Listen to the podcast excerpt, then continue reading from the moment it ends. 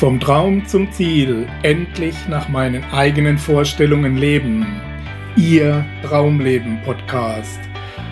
Heute mit einer Ausgabe unserer Interviewserie für Wissen ist Macht TV.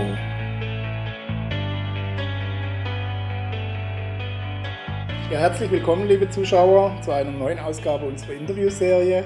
Heute wieder aus dem schönen Künzelsau in unserem zweiten Wohnzimmer in der Bibliothek des Hotel Anne-Sophie. Ich bin sehr froh, heute begrüßen zu dürfen Nicola Fritze, die Motivationsfrau, ihres Zeichens Trainerin, Sprecherin, Buchautorin. Und äh, ja, ich freue mich, dich hier begrüßen zu dürfen. Wie geht's dir an dem schönen Tag heute? Ja, herzlichen Dank. Mir geht's wunderbar. Ich bin gut hergekommen, habe auch gut gefunden und insofern bin ich jetzt sehr gespannt ja, bei uns auf unser Gespräch. Es ist nicht so einfach ins kleine Hohenlohe zu kommen. es gibt Schilder und es gibt ein Navi, das hat geklappt. okay, es beruhigt mich. ähm, ich möchte direkt einsteigen in unser Interview. Ähm, vom Traum zum Ziel heißt das Thema unserer Plattform. Wie komme ich zum Leben nach den eigenen Vorstellungen? Ähm, kann man bei dir sagen, du hast das erreicht? Oder das, bist zumindest auf einem guten Weg? Also auf dem Weg würde ich schon sagen, weil wenn ich es erreicht hätte, wäre ja blöd, dann wäre jetzt alles zu Ende. Das wäre ja doof. Langsam an die Rente denken. Also genau, also nein, ich bin auf dem Weg und der Weg schlängelt sich und bietet mir viele Überraschungen und ich entdecke immer wieder Neues und mhm ich kann auf jeden Fall behaupten, dass ich im Moment jetzt so lebe, wie ich jetzt in diesem Moment leben möchte. Das ist schön. Ja. Äh, hattest du immer schon die Vorstellung, so irgendwo vors Mikrofon zu kommen oder auf die Bühne? Naja, also sagen wir mal so, zum ersten Mal auf der Bühne stand ich mit drei Jahren. Da hatte ich okay. so ein rosa Tütü an und habe ein Engelchen gespielt, glaube ich. Also ich war, habe Ballett getanzt von mhm. Kindheit an und ich fand es immer großartig, auf einer Bühne zu stehen und das Licht und all die Menschen, das fand ich immer toll. Aber es war doch sehr schnell klar, dass es nicht in Ballettschuhen passieren wird. Also habe ich überlegt, was kann ich noch? Und dann kam über einige Umwege dann das Reden tatsächlich mhm. dann dahin. Und es ist eine große Leidenschaft von mir. Ja, je mehr das Publikum, je größer das Publikum, desto besser. Desto schöner. Ja.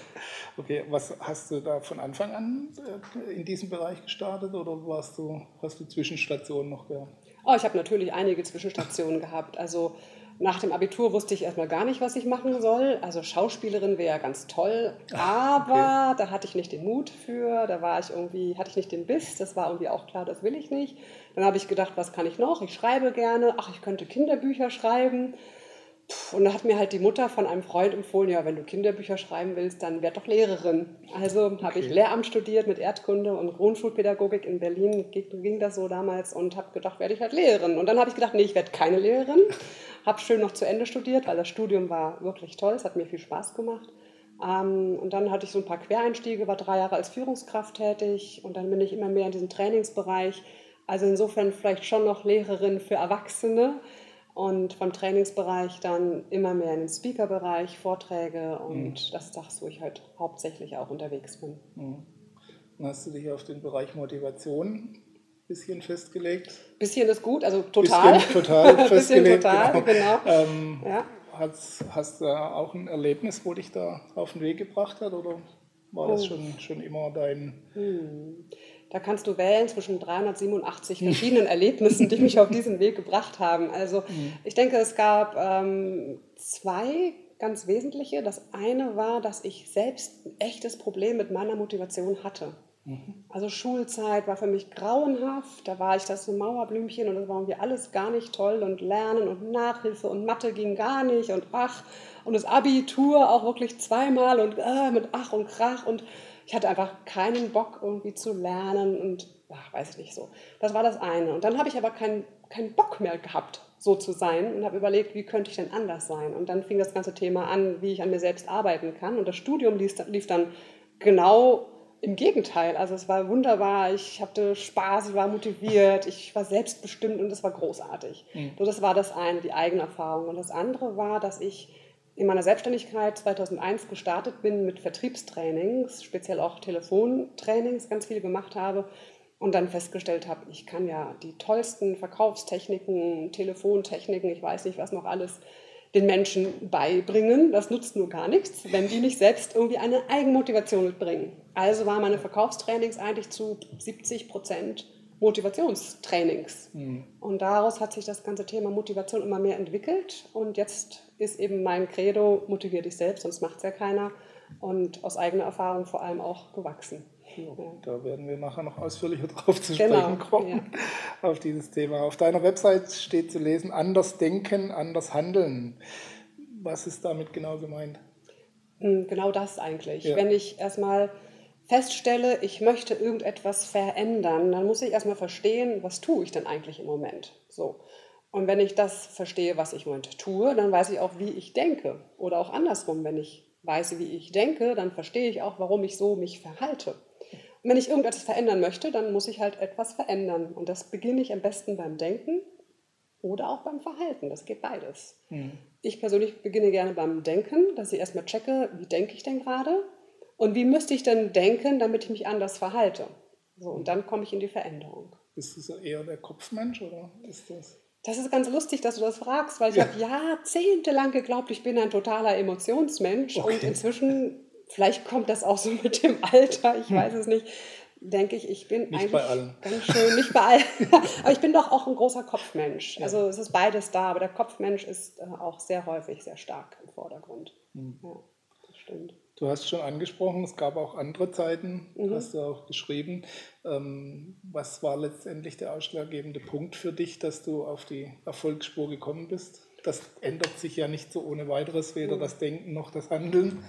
Also es war ein ganz großer Frust. Mhm. Also ein Frust im privaten wie auch im beruflichen, dass ich gemerkt habe, hey, hallo, so ein Leben, willst du das überhaupt? Und dann habe ich festgestellt, nö. Und das ist auch das, was ich in meinen Vorträgen immer wieder ganz deutlich mache. Frust macht Lust.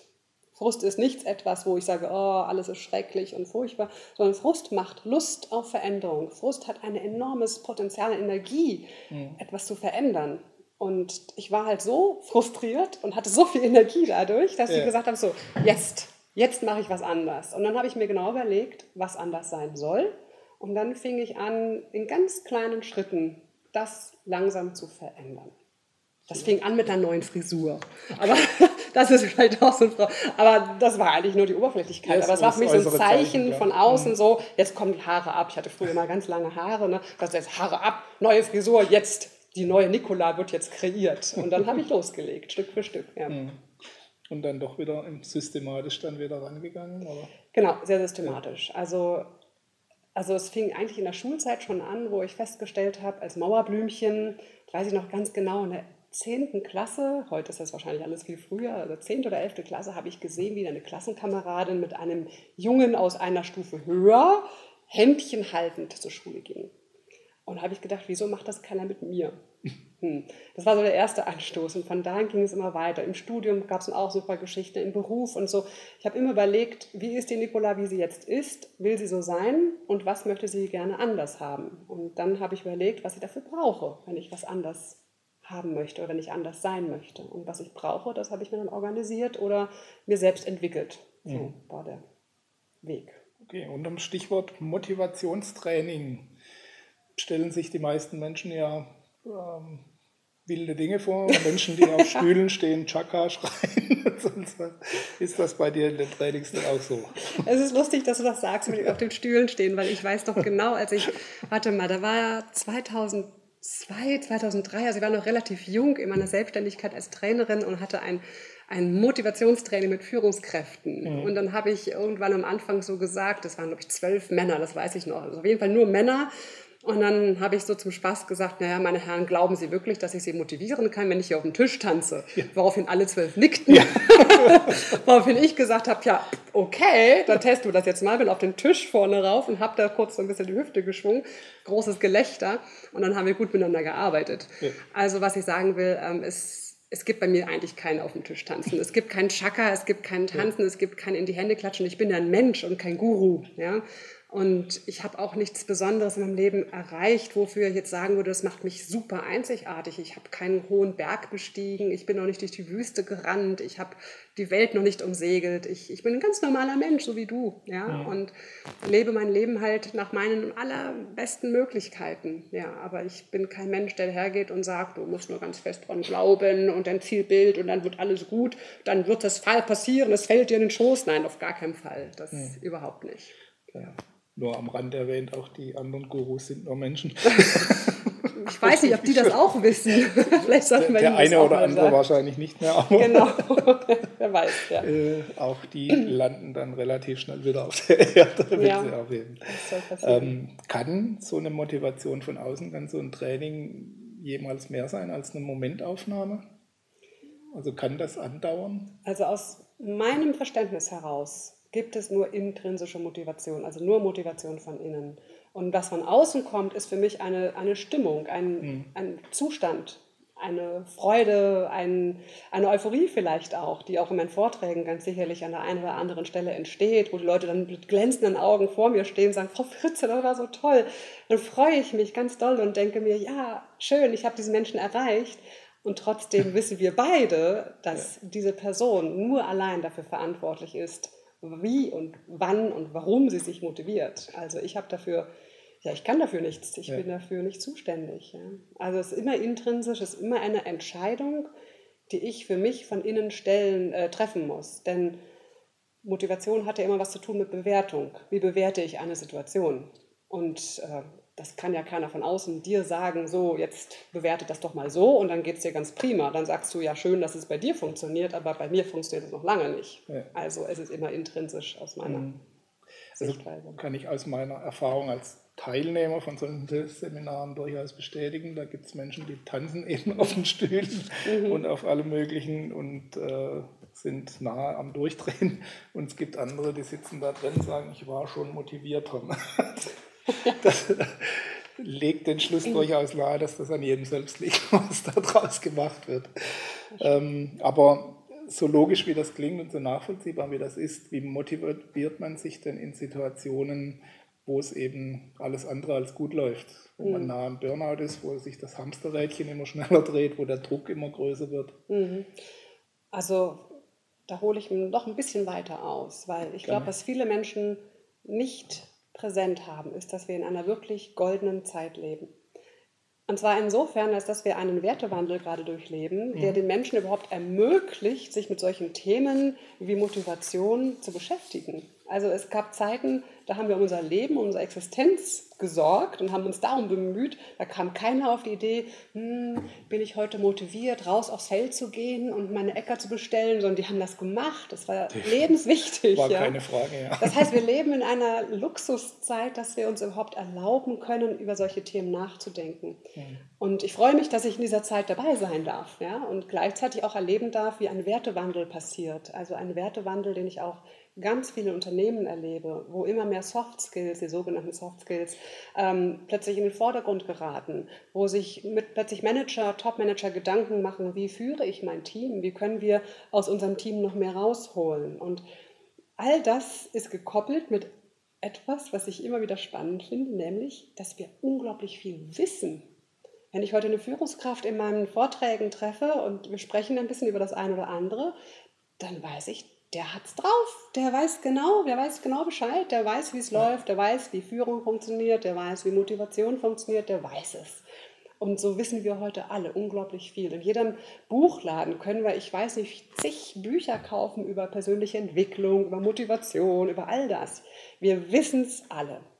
Die Frage ist, ob wir es tun. Muss umsetzen, ja. Ob wir es umsetzen, genau. Und ähm, was ich auch oft erlebe, ist, dass auch gerade solche, ich sage mal ganz gemein, so Modebegriffe auch wie Burnout, was sicherlich sehr ernst zu nehmen ist, aber was auch häufig eingesetzt wird in Zusammenhängen, wo ich denke, ist das wirklich Burnout oder ist eigentlich was ganz anderes? Ja? Aber ich habe das Gefühl, häufig erlebe ich auch Menschen, die sagen, ach, jetzt habe ich das, jetzt ist es passiert, jetzt habe ich diesen Druck, ach, jetzt habe ich meinen Burnout und so. Und sie sehen sich in dieser Opferrolle. Und solange ich dieser Opferrolle verhafte, ist es sehr schwer rauszukommen. Mhm. Und da haben wir wieder unser Thema Bewertung. Ne? Wie bewerte ich die Situation? ich habe einen Sohn von zwei Jahren und ich habe viele Situationen, da bewerte ich die Situation als extrem stressig und anstrengend und, und dann lache ich manchmal mit mich und denke, hm, Nicola, du könntest die Situation noch anders bewerten, nämlich dein Junge hat einen sehr starken Willen und weiß genau, wie er sich durchsetzt. Ja?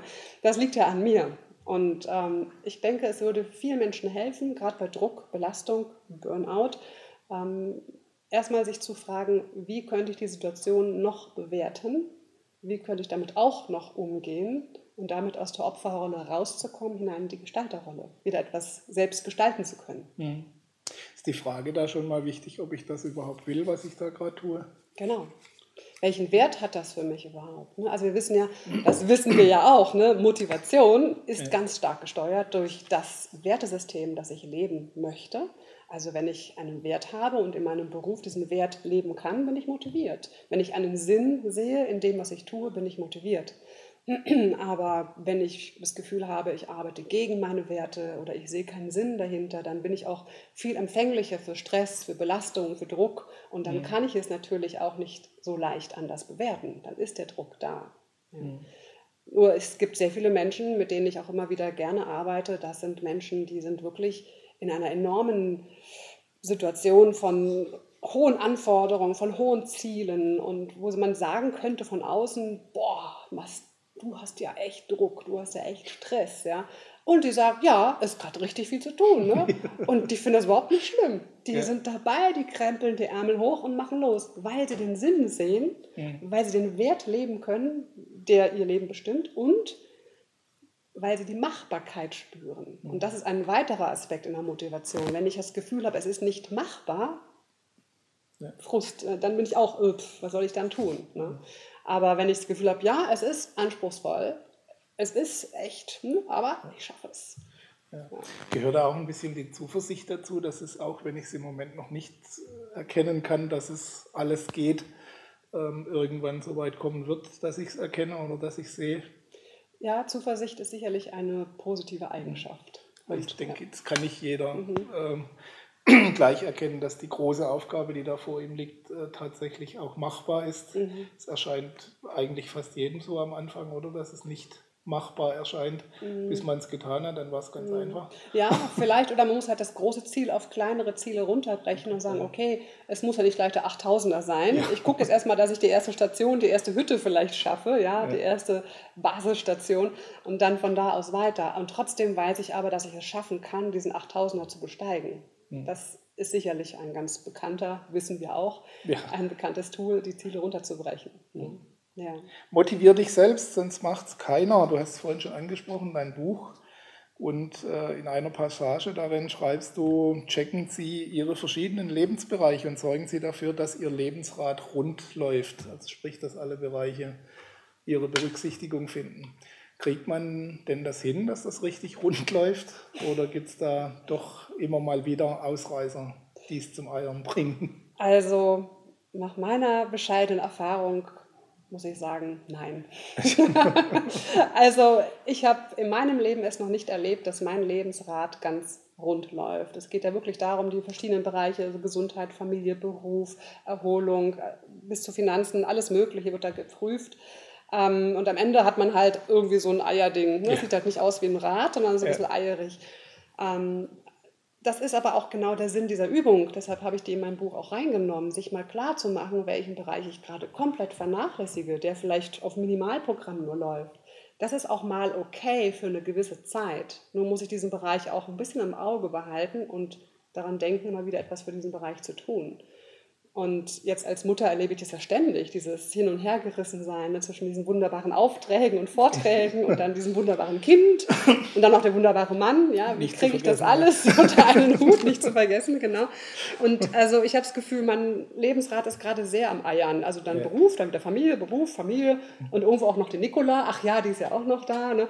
Also ja, wir kriegen keine Balance hin. Work-Life-Balance gibt es aus meiner Sicht nicht. Es ja. gibt immer irgendwo eine Unbalance. Die darf auch sein. Ich sollte sie halt nur bewusst wahrnehmen und kennen und dann auch für mhm. Ausgleich wieder sorgen. Planst du das dann konkret, dass du sagst, okay, jetzt ist mal Bereich Familie dran oder jetzt bin ich ja. mal dran ja. und dann wieder die Aufträge? Also Familienbereich, Familienbereich plane ich relativ regelmäßig bei mir selbst arbeite ich noch dran. es gibt noch Potenzial. Da gibt es noch ne? Potenzial. Ja, es gibt schon so ein paar Dinge, die ich gerne wieder ein bisschen mehr machen möchte und die ich sicherlich auch wieder bald mehr machen werde. Aber ja, ja. bestmöglich. Ich denke, das, das äh, kann man relativ häufig beobachten, dass Menschen, die extrem erfolgreich werden in einem Bereich, dann doch auch irgendwo was anderes auf der Strecke bleibt, weil die Zeit ist nun mal irgendwo begrenzt. Ne? Leider, leider. Und vielleicht auch zum Glück, denn wer weiß, was sonst passieren würde. Ja. Unbegrenzt Zeit, oh je. Wäre auch nicht gesund, glaube ich. Das ist wohl wahr. Ähm, muss man im, im Gegenzug, die logische Frage dagegen, muss man, wenn man in einem Bereich extrem erfolgreich werden will, dann auch Opfer bringen, wenn man das so nennen will? Ja, wenn man das so nennen will, was sind Opfer? Also ich empfinde es nicht als Opfer. Muss man einen Bereich ja. bewusst vernachlässigen, mal so, so rum, nicht Opfer, aber. Hm. Also, ich weiß es nicht. Also für mich ist der Erfolg ja eigentlich, dass ich das Leben leben kann, wie ich es gerade mhm. leben möchte und die Gewichtung dann entsprechend auch teile. Also kann ich es nicht als Opfer empfinden. Ähm, natürlich denke ich manchmal, also ich habe früher jeden Morgen Yoga gemacht und heute bin ich dann mit anderen Dingen morgens beschäftigt. Ähm, dann denke ich manchmal auch, puh, es wäre schon wieder schön, ein bisschen mehr Yoga zu machen und gleichzeitig denke ich, nein, das ist das und dafür hast du das und das ist auch und das mhm. und das ist auch wichtig und heute noch Künstlersau, ja, ähm, dann müssen wir auch gleich ja. losfahren, ganz wichtig, genau. Und vorher noch deine Kleine in die Kita bringen und das geht alles, ja. Ähm, ich empfinde es nicht als Opfer, nicht wirklich. Okay. Ja. Es ist eher so ein Potenzial, was noch da ist. Genau. Ausbaufähige, ausbaufähiges Radteil. Genau. Ja. okay, dann habe ich noch gelesen in deinem Buch, zu konkrete Ziele können uns einengen und blind machen für unvorhersehbare Entwicklungsperspektiven. Das ist ja nun mal genau das andere, was viele andere schreiben, dass man ganz konkret wissen soll, was man haben will und dann äh, kriegt man es auch leichter. Mhm. Wie kommst du da drauf? Hm, ähm, aus eigener Erfahrung. Mhm. Ähm, ich habe festgestellt, je konkreter ich ein Ziel formuliere, und ich spreche jetzt mal von einem beruflichen Ziel, mhm. ähm, desto mehr werde ich überrascht. Kommt vielleicht auch daher, ich habe ja lange Zeit in Berlin Improvisationstheater gespielt mhm. und da lernt man etwas fürs Leben, nämlich erwarte das Unerwartete. So. Und ich habe mir natürlich am Anfang meine Selbstständigkeit Gedanken gemacht, was will ich, was ist mein Ziel, fünf Jahre, zehn Jahre, wo will ich hin und so weiter. Wenn ich heute diesen Plan rausnehmen würde, würden wir uns beide checkig lachen, weil nichts davon ist eingetreten.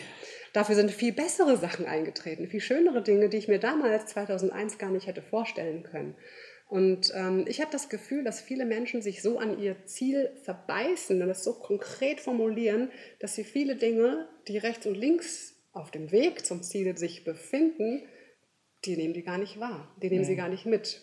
Und ich bin immer ein Mensch, ich gucke immer mit großen Augen, was ist noch da, was kann ich noch einpacken, ist es sinnvoll oder nicht und dann gehe ich wieder weiter und dann, ach, vielleicht ist das Ziel doch ein bisschen anders. Also ich habe ein Zielfeld. Bei mir ist es nicht so ein Ziel konkret, sondern so ein Zielfeld es ist so, als wenn ich auf einer Wanderung gehe und sage, ich, äh, ich möchte jetzt in den Wald oder ich möchte auf das Feld oder ich möchte auf den Gipfel. Also ich habe so einen großen Bereich, wo mhm. ich hin möchte. Aber wo genau ich in diesem Bereich lande, ob jetzt an dem Gänseblümchen oder an der Eiche oder wo auch immer, mhm. das weiß ich nicht. Wie sieht bei dir dann so eine Zielsetzung aus? Das ist eine ganz starke ähm, intuitive Gefühlsangelegenheit. Also ich habe viel mehr Gefühle für das Gefühl, das ich habe, wenn ich das Ziel erreicht habe. Mhm. Und das löst eine große Vorfreude in mir aus und diese Vorfreude treibt mich auch an. So. Also hatte ich immer die Idee von, ich will vor Menschen sprechen. Ich hatte kaum eine Idee am Anfang, worüber eigentlich. Es lag damals nahe, über Vertrieb und Telefon irgendwie zu sprechen, aber das ist mitnichten der Fall. Ähm, also ich habe so ein Gefühl und ich habe so eine, eine, grobe Vision, die aber ganz stark emotional gesteuert ist. Mhm. Und dennoch gibt es natürlich Dinge, wo ich auch eine sehr konkrete Vorstellung habe. Also als ich meinen ersten richtig großen Vortrag vor 5000 Menschen gehalten habe, da habe ich eine sehr schöne Zielmeditation gemacht, habe mir sehr genau vorgestellt, wie ich auf dieser Bühne da stehe, wie ich das alles machen werde, wie ich, wie ich sprechen möchte und so. Da hatte ich eine sehr konkrete Zielmeditation zu gemacht und mhm. auch für andere Dinge in meinem Leben. Und das ist aber nur ein ganz kleiner Bereich. Mhm. Ansonsten ist es ein Zielfeld. Hm. Bist du übrigens nicht alleine. Also ich kann das in den vielen Interviews, die wir, die wir gemacht haben, stellt man das schon immer wieder fest. Da sind ganz wenige dabei, die von Anfang an ganz konkret mhm. wussten, was sie wollten und wohin. Es war immer eher so eine grobe Richtung und der Rest hat sich so im Laufe der Zeit ergeben. Ja. Ob man dann an Schicksal glauben will oder an Erfüllung, das bleibt jedem selbst überlassen. Aber ja. es entwickelt sich relativ viel im Laufe der Zeit erst. Genau. Ja. ja. Okay. Raus aus der Grübelfalle ist ein weiteres Buch von dir. Das erste, ja. Das erste. Mhm. Wie kommt man denn da immer wieder rein und wie vor allem wie kommt man wieder raus, wenn man drinsteckt, was ja meistens mit Entscheidungsschwierigkeiten zusammenhängt? Ja, die Grübelfalle. Auch das ist ein Buch, was sehr aus meinem eigenen Erfahrungsschatz gekommen ist. Ähm, die Grübelfalle ist entstanden aus der Erfahrung heraus, dass ich festgestellt habe, ich bin nicht allein unterwegs. Ich habe eine ganze Rasselbande da oben in meinem Kopf sitzen und ähm, diese Rasselbande macht mir das Leben manchmal schwer. Da gibt es so den einen, der sagt, oh Nicola, lass es, bringt gar nichts, hör auf. Ne? Und dann gibt es ja einen, ey komm, das schaffst du. Ne? Oder sagt, ah, du müsstest jetzt mehr Zeit verbringen mit deinem Kind. Ne? Und dann so, oh nee, du willst aber irgendwie den Vortrag vorbereiten und so. Ne? So diese Zerrissenheit häufig, die dazu führt, dass ich dann manchmal gar keine Entscheidung treffe oder völlig äh, paralysiert da sitze und denke, was mache ich jetzt? Ne? So, so. Und ähm, wie kommt man da rein? Da rein ist man, drin ist man ganz schnell. Die Frage ist eher, wie komme ich wieder raus? Und mein Weg, den ich darüber gefunden habe, ist, dass ich ähm, Frieden schließe und herausfinde, was ist wirklich wichtig. So. Das heißt, ähm, Jetzt denkst du vielleicht, die Nikola ist doch ein bisschen schizophren. Ja? Also ich rede dann mit mir selber. Ich fange setze mich dann hin und sage, okay, da haben wir diese eine Stimme, die sagt mir, du solltest echt mehr Zeit mit deinem Kind verbringen, zum Beispiel. Und dass die andere Seite, ja, auf der anderen Seite möchtest du auch langsam dein drittes Buch planen. Ja? Und jetzt wäre schon gut, wenn du dich daran setzt. So. Jetzt habe ich diese Zerrissenheit. Und jetzt gehe ich her und frage, was wollen denn beide Stimmen für mich sicherstellen? Also beide haben so etwas, ihren Standpunkt und beide wollen letztendlich nur, dass ich glücklich bin. Die eine Stimme will, dass ich glücklich bin mit meinem Kind, die andere will, dass ich glücklich bin in meinem Beruf. Und dann kann ich also fragen, okay, was ist denn das Gute daran, dass ich jetzt gerade so zerrissen bin? Und das Gute daran ist, ich merke, was mir wichtig ist. Beide Werte sind mir wichtig. Und dann kommt der schwierige Teil, nämlich die Konferenz, die innere Konferenz, wo ich mir überlege, wie kriege ich jetzt diese beiden Kontrahenten unter einen Hut.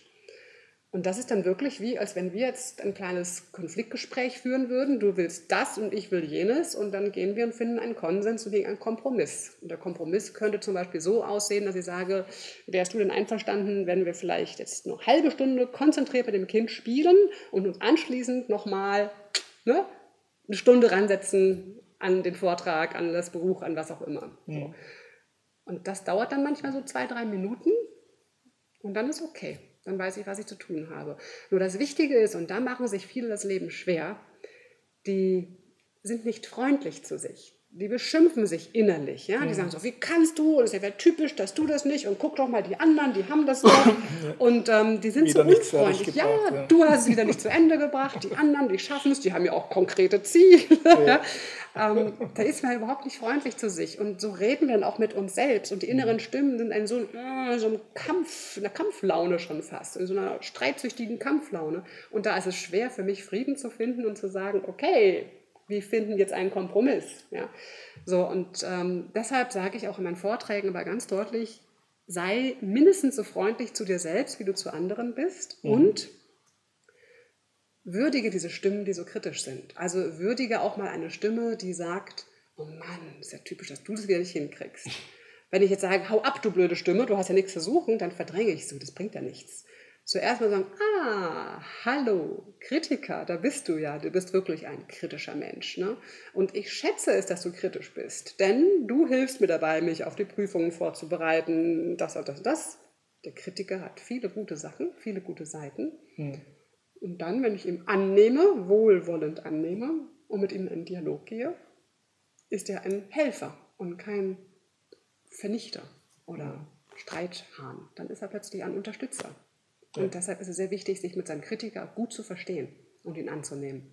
Ja, ich denke auch, das ist eine wichtige Botschaft an alle übertrieben positiv denkenden Menschen, die dann alles Negative verdrängeln ja. oder nicht mehr zulassen. Ja. Ähm, sehe ich genauso, dass das äh, wichtiger Teil ist, wo uns zumindest darauf hinweist, es darf nur nicht die, die Führung übernehmen.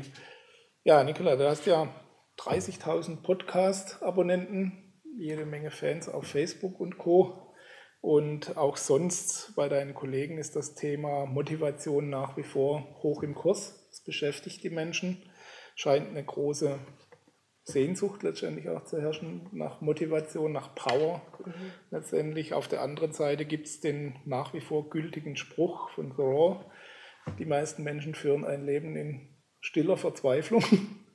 Mhm. Und äh, auch das hat wohl noch seine Gültigkeit, ist zumindest zu beobachten. Mhm. Passt das zusammen oder ist das vielleicht sogar die Ursache dafür?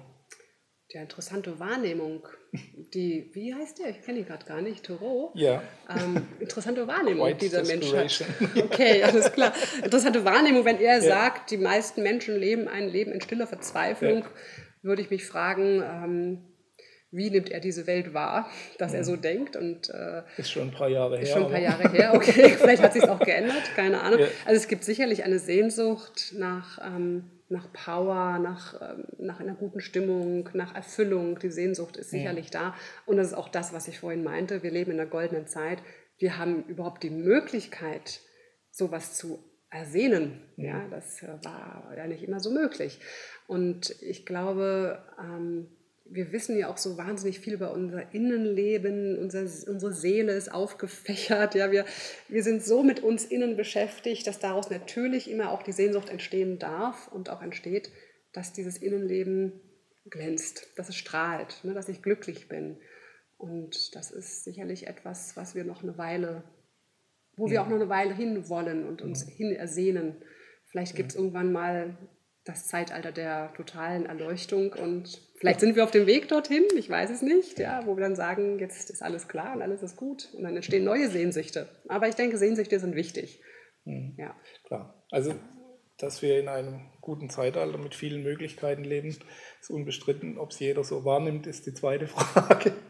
Und genau. ich denke, darauf hat er auch ähm, angespielt oder auch, dass viele sich gefangen fühlen. Wir sind wieder beim Thema Burnout genau. oder sonst was und denken, sie müssen das jetzt tun und können nichts anderes tun, mhm. weil sie sich einmal dafür entschieden haben, weil mhm. sie den Verdienst nicht verlieren wollen oder äh, sonst aus sonstigen Gründen entscheiden. Ich denke, auf dieser Basis war das damals gemeint, ohne das mhm. genau zu wissen natürlich. Aber da sagst du ein schönes Wort, nämlich mhm. das Wort die Menschen denken, sie müssen. Richtig, ich habe ja. in meinem Buch Motivier dich selbst, sonst mhm. macht es ja keiner, ein ganzes Kapitel dem Wort müssen gewidmet. Mhm. Also das Buch besteht ja aus 50 verschiedenen Übungen, Methoden, Tipps, wie man seine Motivation mit ganz kleinen Veränderungen verändern kann, seine Motivation steigern kann.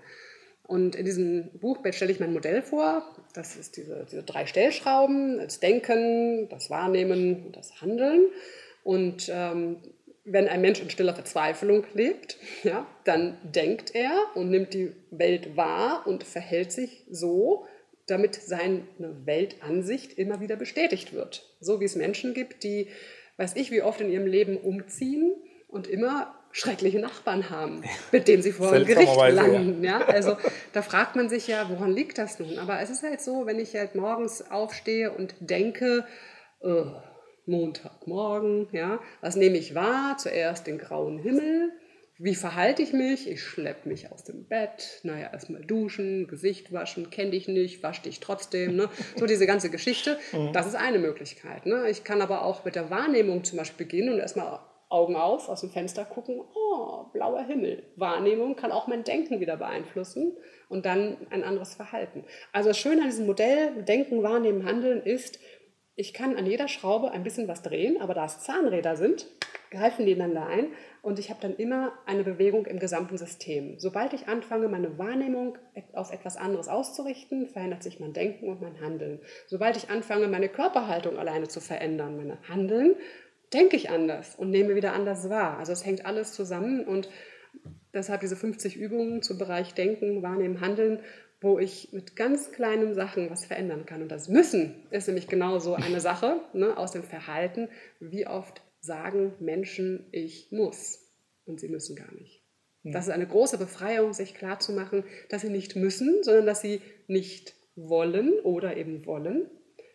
Und es geht letztendlich immer darum, herauszufinden, welchen Preis bin ich bereit zu zahlen. Also wenn ich das nicht will, dann will ich den Preis dafür nicht zahlen. Ne? Und dann will ich eher einen anderen Preis zahlen oder auch nicht, weiß ich nicht, unterschiedlich. Ne? Genau, also die, in den meisten Sachen liegt die Entscheidung bei einem selbst dann. Genau. Bis auf wenige Ausnahmen natürlich, ja. wo man tatsächlich muss. Äh, das Sterben dazugehört oder sonst irgendwas. Ja. Vielleicht wollen wir das aber auch, wer weiß. Auch das. Das ist ein anderes ähm, Thema. Wie, wie, sagt man immer so schön, Stand des heutigen Wissens oder wie hat es ein, neulich ein Interviewpartner ausgedrückt, Stand meines derzeitigen Irrtums. Ja. Das ist schön, ja. Okay, bei so viel Motivation für andere Menschen, was treibt denn die Motivationsfrau Nicola Fritze an?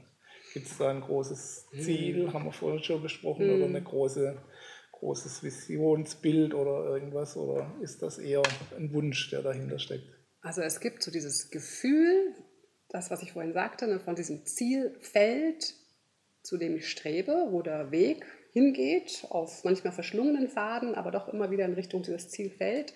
Das gibt es und was mich antreibt, ist immer wieder die Vorfreude. Und zwar nicht die Vorfreude anzukommen, weil dann wäre es ja vorbei, sondern die Vorfreude auf das, was ich noch entdecken werde. Also die, die Neugier. Und für mich ist Neugier etwas sehr Wichtiges, offen zu bleiben für das Neue, was auch noch da ist. Und ja, das treibt mich am meisten an, zu schauen, mal gucken, was da hinter der nächsten Wegbiegung so, was kommt denn da so um die Ecke und was machen wir denn damit? Und das ist das Spannende. Das treibt mich an, die Vorfreude. Und die Vorfreude ist ja ein Gefühl. Und wir wissen ja von der Gehirnforschung auch, dass ich nur dann etwas verändern kann, wenn ich ein Gefühl, eine Begeisterung habe dafür. Ohne Begeisterung, also ohne Emotionen in meinem Gehirn passiert gar nichts, da verändert sich nichts. Ja? Mhm. Also wenn ich in der Lage bin, ein Gefühl zu erzeugen für ein Ziel, zu dem ich hin möchte, dann ist die Wahrscheinlichkeit sehr hoch, dass ich das Ziel erreiche und dass ich die Veränderung auch machen kann, die dazu notwendig sind. Mhm. Ist die Schmerzvermeidung dabei wichtiger oder die Freude erlangen? Bei dir scheinbar die Freudeerlangung? Also wir wissen aus der Motivationspsychologie, dass das Schmerzvermeiden stärker ist. Mhm. Und ähm, ich glaube, bei mir hält sich ungefähr ja. die Waage. Es ist ganz unterschiedlich. Mal geht es wirklich darum, etwas zu vermeiden, von so auf gar keinen Fall, das will ich nicht. Ja? Und dann geht es wieder etwas, oh ja, das, das will ich, das will ich. Ich denke, es ist so ein Wechselspiel. Mhm. Okay. Gut, wenn du nur einen Tipp geben dürftest an alle Menschen, die mhm. noch ihre Träume verwirklichen wollen, die es noch angehen wollen, wie würde der lauten? Hm, ein einziger Tipp. Ich bin eine Quasselstrippe, hast du ja. schon gemerkt? Nein, war mir nicht Puh, ist nicht, ja, du bist so charmant. Danke. Ein einziger Tipp. Sag einer Frau und noch mir dazu, sie soll sich auf einen Tipp beschränken. Ähm, ich muss glaube, dich auch mal vor Herausforderungen stellen. Ja, nee, das ist in Ordnung. Ich mag es, wenn man dich herausfordert. Ich gebe einen, ein Zitat von Martin Walser, ist das, glaube ich. Das heißt, ähm, dem Gehenden legt sich der Weg unter die Füße. Und zwar deshalb als Tipp, weil, ich muss doch noch ein bisschen mehr reden, okay, gerne. weil ich denke, wenn ich erstmal losgehe, dann beginnt ja schon die Veränderung. Und dann beginnt auch schon der, der neue Zustand, die neue Motivation, da beginnt irgendetwas sich zu entwickeln. Aber ich muss gehen. Und wenn ich gehe und einen Wert in mir trage und ein Ziel, einen Sinn habe, dann entsteht der Weg irgendwie automatisch. Hm? Ich habe mich versucht, kurz zu fassen. Das war absolut in Ordnung. Ähm, ich bin mir sicher, du hast auch jetzt wieder viele neue Fans gewonnen. Wo können die Menschen denn noch ein bisschen mehr über dich erfahren, wenn sie noch was wissen wollen? Ja, da gibt es natürlich die Website mhm. nicolafritze.de. Da gibt es Facebook, nicola.fritze.1 und Punkt 2. Nicola Fritze war schon vergeben. Ich habe mich erst sehr spät dazu entschieden, zu Facebook zu gehen. Ähm, und ansonsten meine Podcast und all, alles, alles andere findet man auf der Website auch. Meine Podcast einmal der Fritze Blitz, der erscheint jeden Montag um 7 Uhr. Und das Abenteuer Motivation, das erscheint ungefähr alle vier bis sechs Wochen. Ähm, ja. Und ansonsten anrufen oder eine Mail schreiben. auch das geht. Ich bin auch durchaus äh, ist auch für, für Gespräche kommunikationsfreudige Menschen ja. offen. Okay. Genau. Dann kann ich den Tipp nur weitergeben. Surfen Sie doch einfach mal vorbei, holen Sie sich weitere Informationen, holen Sie sich die nötige Power. wöchentlich oder bei Bedarf auf der Website natürlich die ganze Zeit. Und äh, Das Buch heißt Motivier dich selbst, sonst tut es ja keiner. Auch das gibt es natürlich käuflich zu erwerben. Was wir heute leider nicht hier liegen haben, ne? also imaginär. Wir sind technisch sehr modern ausgestattet genau. und blenden das ein. Perfekt. Ja. Gut, dann bleibt mir noch ein herzliches Dankeschön für die vielen tollen Tipps Dankeschön. und für, die, für das sehr interessante Interview. Ich wünsche Ihnen maximalen Erfolg bei der Umsetzung dieser Tipps. Gehen Sie es einfach an. Der Weg ergibt sich beim Gehen, haben wir gehört. Genau. Und ich denke, das ist ein sehr gutes Schlusswort. Ich wünsche Ihnen alles Gute. Bis zum nächsten Mal. Ihr Gerd Ziegler. Tschüss.